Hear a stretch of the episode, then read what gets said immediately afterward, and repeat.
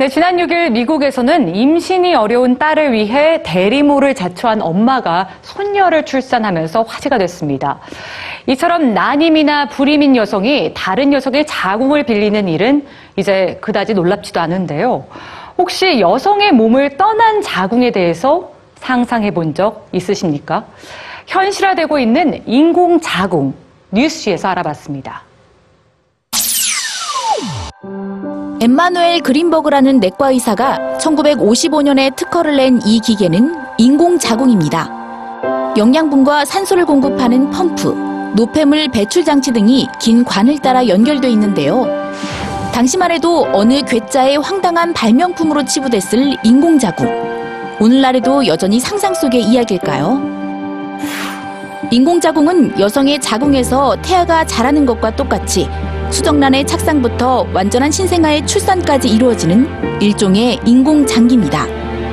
여성의 몸이 아니라 밖에 있다는 점만 다를 뿐 실제 자궁과 똑같은 역할을 해야 하기 때문에 갖춰야 할 기능이 한두 가지가 아닌데요.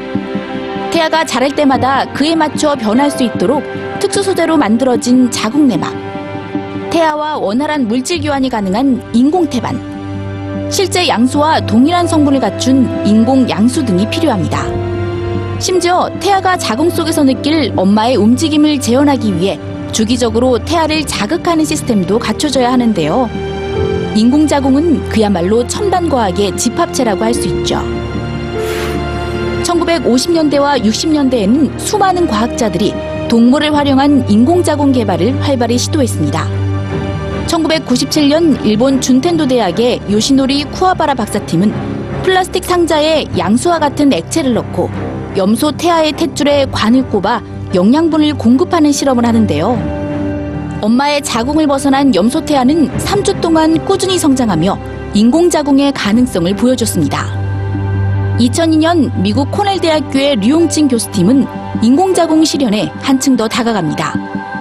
자궁 내막에서 채취한 세포를 활용해 인공자궁을 만들고 쥐의 배아를 이식한 후 이 자궁을 다시 성인 쥐에게 이식하는 단계까지 성공한 건데요.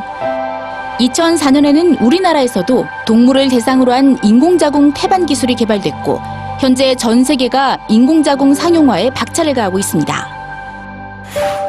무엇보다도 불임이나 난임 부부에게 인공자궁은 희소식입니다. 또한 일부 여성들은 임신과 출산에 관련된 다양한 문제에서 벗어날 수 있다는 점을 들며 반색하고 있는데요. 급증하는 저출산 문제 해결을 기대하는 시각도 있습니다. 하지만 인공자궁은 그 어떤 인공장기보다도 윤리적 비난을 피하기가 어려울 것으로 보입니다.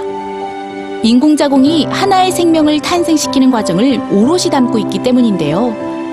여성 고유의 영역인 출산을 기계가 대신해줄 수 있는지에 대한 물음부터 쉽고 간편한 맞춤형아기 양산이 인간의 존엄성을 크게 위협한다는 우려까지 논란이 뜨겁습니다. 성큼 다가온 인공 자궁 시대.